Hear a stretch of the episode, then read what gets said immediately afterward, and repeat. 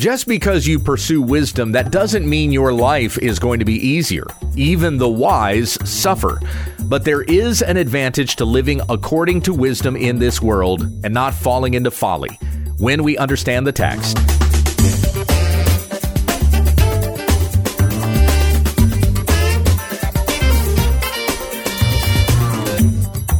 This is When We Understand the Text, a daily Bible commentary to help encourage your time in the Word.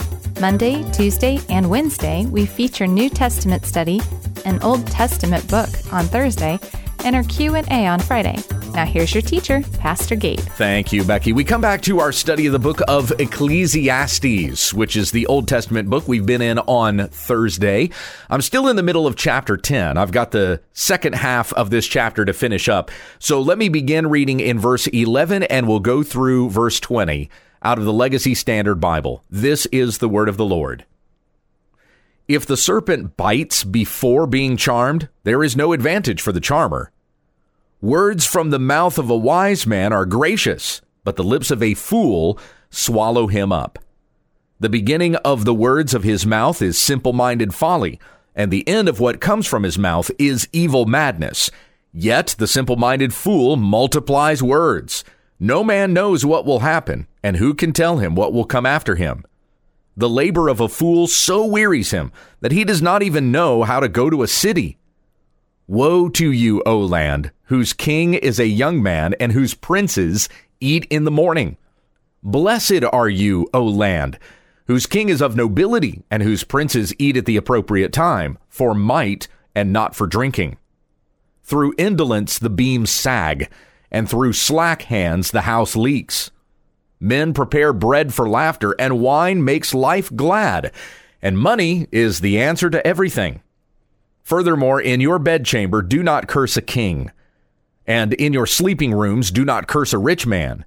For a bird of the sky will bring the sound, and the winged creature will tell of the matter. So keeping these things in context, as we've been going through chapter ten, the preacher here is lamenting the fact that there are times when wisdom really is not of any advantage. Just because a man is wise, that doesn't mean he won't suffer. Of course, the wise and the fool alike will both go down into the grave. But even in life, does the wise man really have an advantage?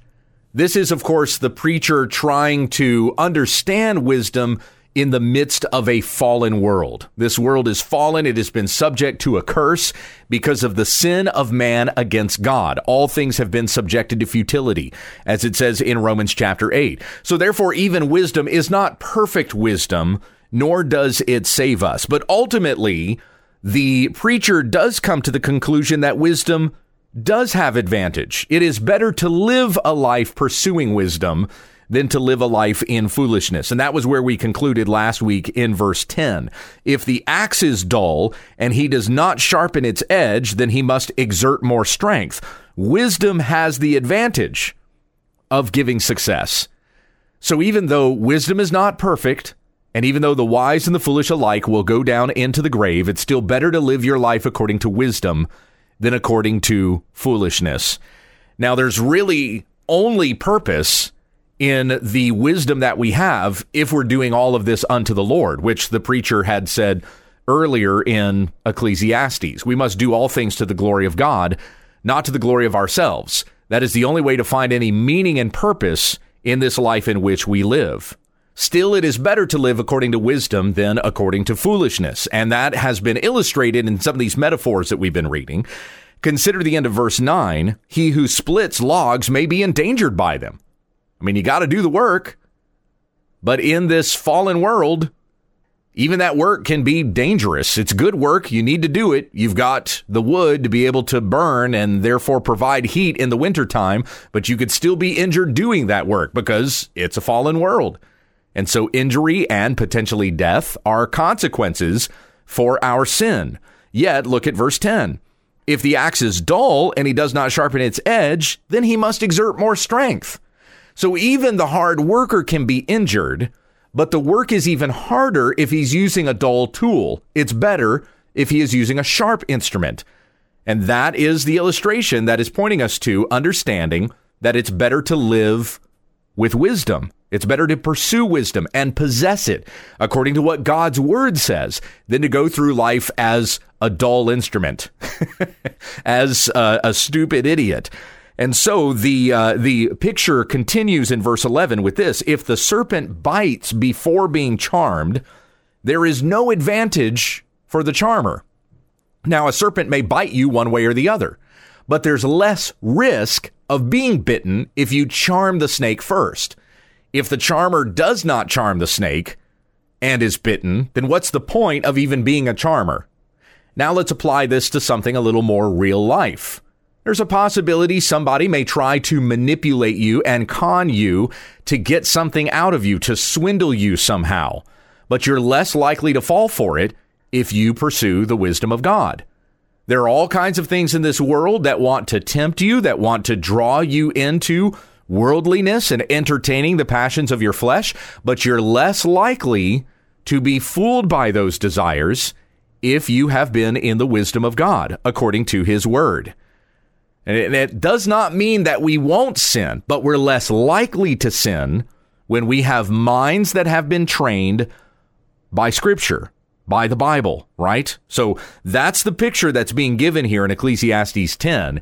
Even though we may still stumble and uh, and injure ourselves and be hurt, and it is true that eventually our bodies will die, there's still an advantage to living life according to wisdom and according to the wisdom of God than by going through life as a clueless idiot.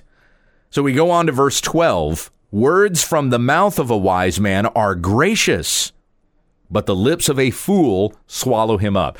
Therefore, in light of this, in light of what the preacher has said, that there is advantage to living according to wisdom, then the words that come from the wise man are good words. They're gracious words. You don't deserve them, and you can't do anything to earn them. They are just a blessing. But the words of a fool will swallow you up. They are not for your advantage. They will be to your destruction. Verse thirteen, the beginning of the words of his mouth, so still talking about the lips of a fool, the beginning of the words of his mouth is simple-minded folly. He starts with that and he ends with that. And the end of what comes from his mouth is evil madness. It may start with a little bit of foolishness, but the more you continue to listen to it and follow it, the more your mind is given over to it entirely until your your character is just evil. And that's the way it starts with anybody that lives in deep depravity. We are all born sinners. We're born inherently opposed to God. That is our sin nature. We are in rebellion against God, wanting to go our own way. But we're not as depraved as we could be. As a person lives his life according to that evil madness, well, according to that foolishness, the foolishness of the world. As he continues to live that way, he consumes more and more of it. His mind is shaped according to it. And now it's not just simple rebellion against God. Now it's even worse sins that he has fallen into. And that's what happens to a person. Romans one says that because a person was not grateful to God, they did not give thanks to God, he gave them over to their depraved minds to do what ought not to be done. So it it starts with what seems like simple sin, just the case of our sin nature to be in rebellion against God. But since they don't acknowledge God or give thanks to him, then he turns them over to what ought not to be done. And they continue in sin and worse depravity until ultimately, ultimately it leads to their destruction. You have also in Second Thessalonians chapter two, where we're talking there about the man of lawlessness. And it says God gives them a strong delusion so that they may do what should not be done. They chase after the passions of their flesh, so they come into judgment because they had pleasure in unrighteousness rather than to turn from their sin and be saved. So this is what happens to a person who devotes themselves to foolishness. It goes from just the simple sin that we do because we're in a state of rebellion against God to even worse and worse depravity. And we're seeing that happen in our culture today. Things are just getting progressively worse and worse. And it seems like that slippery slope is getting steeper and the culture is falling into that sickness even more rapidly. So it begins with simple-minded folly and the end is evil madness. They're just so insane with it. You wonder how they could ever turn back from it at all. But the Holy Spirit of God is more powerful than the spirit of this world. And if it be God's will, he will turn a sinner from his ways. So we must go out with the gospel of Jesus Christ. It is only by hearing the good news that Jesus died on the cross for our sins and rose again from the dead. It's only in that news and by putting faith in Jesus Christ that we can be saved from the judgment that is coming against this world because of its simple-minded folly and evil madness. The Holy Spirit will change even a madman from his uh, insane evil to become a righteous person in Jesus Christ. And it's only by the gospel that a person can be transformed in that way. We must continue to preach the good news of Jesus' death, his resurrection, his rising again, and his coming back again to judge the living and the dead. Those who worship Jesus, King of Kings and Lord of Lords, who sits enthroned in heaven even now, they will not perish, but they will have everlasting life. So we go on to read in verse fourteen, yet the simple-minded fool multiplies words. It's it, it, he does not even understand his own foolishness. So it begins with simple-minded folly. It's going to end in evil madness, but not recognizing the words that come from his mouth will eventually be his destruction. He multiplies those words. No man knows what will happen, and who can tell him what will come after him? But the foolish man continues on like he knows, or even like he's unstoppable.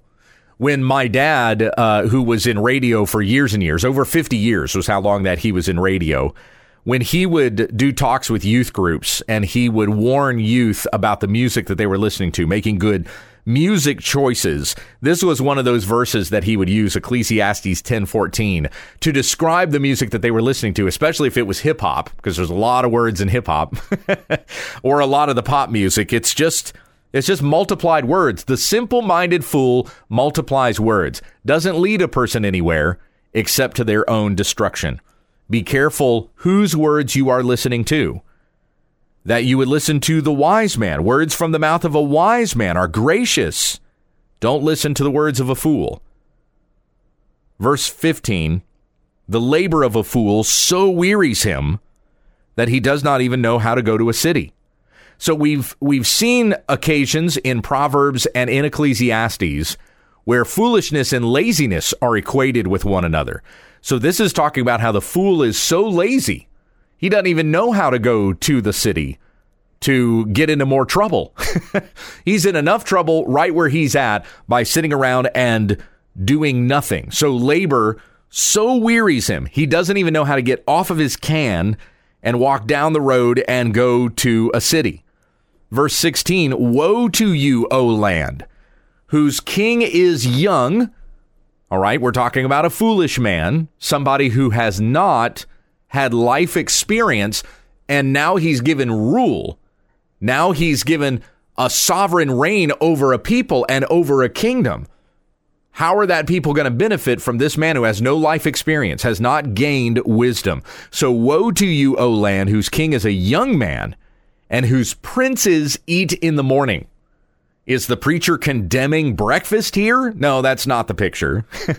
But rather, eating is associated with feasting, which is connected with drinking. So he's feasting and drinking and getting drunk even in the morning, instead of investing that time of day in matters that pertain to caring for his kingdom. From the time he wakes up, he should be thinking about what needs to be done in the kingdom to benefit this people, and then laboring so that the kingdom will flourish and the people will be blessed. So it goes on to say in verse seventeen, blessed are you, O land, whose king is of nobility. In other words, he's a man of experience. He understands what it takes to be a king. He gets what is needed in his kingdom, what his duties require, and who is depending on him. So blessed are you, O land, whose king is of nobility and whose princes eat at the appropriate time, when it, it when there is cause for celebration, when the harvest has gone well, or we have defeated our enemies and we are uh, feasting victoriously for might and not for drinking, it goes on to say in verse seventeen. So there is an advantage to celebration. It's good morale for the people in a kingdom to have a celebration, and that would be for the benefit of the entire kingdom. There's might in the kingdom in that. But if a king has a lot of money and he has a lot of servants and he just squanders those things on himself so that he may make his own heart merry and glad, not thinking about the benefit of anybody else in his kingdom, then that is going to be to the detriment of the people who are under him. The foolish king eats in the morning. The wise king eats at the proper time. He feasts at the appropriate time for might and not unto drunkenness, where it says for might and not for drinking. That would be drinking unto drunkenness. So it is good to drink wine and make the heart glad, but it would be wrong to drink to the point of drunkenness, which leads to debauchery, as talked about in uh, in Ephesians chapter, is it four or five? Somewhere in there. Do not be given over to drunkenness, which leads to debauchery, but be filled with the Holy Spirit. Don't be filled with those things that have temporary fulfillment, but be filled with that which leads to everlasting fulfillment. That is the Holy Spirit of God. Drunkenness, it, it really is like the most outward manifestation of foolishness. The fool is already not in his right mind. And so when he gives himself over to drunkenness, it just dulls himself all the more. It just kind of demonstrates all the more on the outside who he really is in his heart. So a land is benefited by a ruler who is devoted to wisdom and not himself. And this goes back to the theme that we've been seeing here over the course of chapter ten. Yeah, it doesn't mean that things are perfect, but it's still better to live by wisdom than live by foolishness. A people will benefit by a wise king, and they will languish under a foolish king. So going on to verse eighteen, through indolence, the beams sag, and through slack hands, the house leaks. Indolence is just another word for a lazy fool.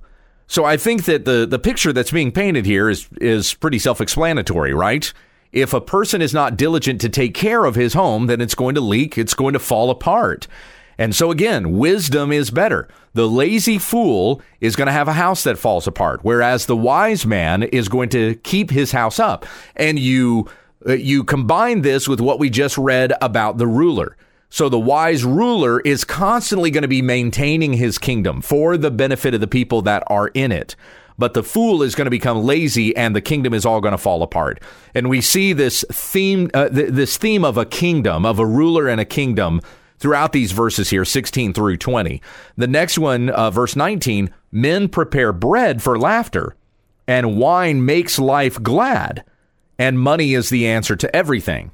And now this is one of those proverbs that could go either way. Since we've been talking about the wise and the fool, and especially the wise ruler and the foolish ruler, men prepare bread for laughter. Well, what's it going to be for? Will it be for feasting and celebration, or will it be feasting unto drunkenness? Wine makes life glad. Once again, is that in celebration? Is that in victory? Is it to the benefit of the whole kingdom, or is it to the man who just drinks himself unto drunkenness and debauchery and pleases himself? And money is the answer to everything. Again, is that going to be to the benefit of the kingdom, or is that the fool who just benefits himself? There are advantages to all of these things, bread, wine, and money, but when they are misused and mismanaged, then they are going to be to the detriment of all. And so we have this kingdom that is either reigned by a wise man or reigned by a fool. And after all of this mismanagement that has been going on in the kingdom, if the fool does not handle things rightly, here's the warning that is given in verse twenty. Furthermore, in your bedchamber, do not curse a king. Like, you've had a foolish king out there. He is doing stupid stuff. The kingdom is falling apart because he is not taking care of business the way that he needs to. So in your sleeping rooms, do not curse a rich man. Still talking about this ruler or talking about this king. In your bedchamber, do not curse a king. In your sleeping rooms, do not curse a rich man. For a bird of the sky will bring the sound, and the winged creature will tell of the matter. Somebody may overhear it and then take it to the king, and then that for you could be to your destruction. if that king decides that he wants to strike you down because you were speaking ill about him. Verse twenty is kind of a warning in that way. Now, a wise man is probably not just going to be muttering to himself about how foolish he thinks the king is. He's probably saying this to somebody else. But in what company? Who's going to overhear the wise man say that? The wise man may be perfectly right in everything he says about the mismanagement of the kingdom, but it's the very fact that he said it, and now the rich man or the king is offended and is going to strike him down for saying this wicked thing. So be careful what you say, for it may be overheard, and that could be to your destruction. That's the warning that is given there. And that's a good warning for us to heed, even in our social media culture today. in, when we're posting things on Facebook and Twitter and Instagram and all this stuff, we're probably not saying it in our bedchambers. We're saying it in a public place that can be read by anybody. But we already know, and we have seen going on in the culture, that stuff that po- that people post online can affect even whether they get a job or keep their job or what their social standing is. There was a, a fellow just recently in England who was arrested because he said something on Facebook that offended his neighbor and turned him in, and he has Uh, gone to jail because of that. I, I, he was arrested. I don't know if he went to jail or not. But anyway, uh, just all to say that it may be better. It may be to your advantage in some situations to just not say anything at all and keep your mouth shut, even though you may be right in what it is that you say. I'm not saying that we shouldn't be out there warning against the evils that are happening in this culture. Just be wise with what you say and who you say it to. Let's finish there. Heavenly Father, I thank you for the lessons that we've learned here, even practical wisdom that has been passed on to us through the wisdom of these proverbs, whether it be in the book of Proverbs or Ecclesiastes or the Psalms or elsewhere. There is there there are things here that can apply to us that we can put into practice in our daily lives. And so may we have lips that are devoted to wisdom and speaking gracious words and not multiplying words and making us fall all the more into foolishness and folly. Teach us wisdom. Teach us the wisdom of Christ. For as is said in Colossians chapter two, it's in Christ are hidden all the treasures of wisdom and knowledge. We ask these things in Jesus' name. Amen. This has been When We Understand the Text with Pastor Gabriel Hughes. For all of our podcasts, episodes, videos, books, and more, visit our website at w w w dot u t t dot com. If you'd like to submit a question to this broadcast or just send us a comment, email whenweunderstandthetext at gmail dot com. And let your friends know about our ministry. Join us again tomorrow as we grow together in the study of God's Word, When We Understand the Text.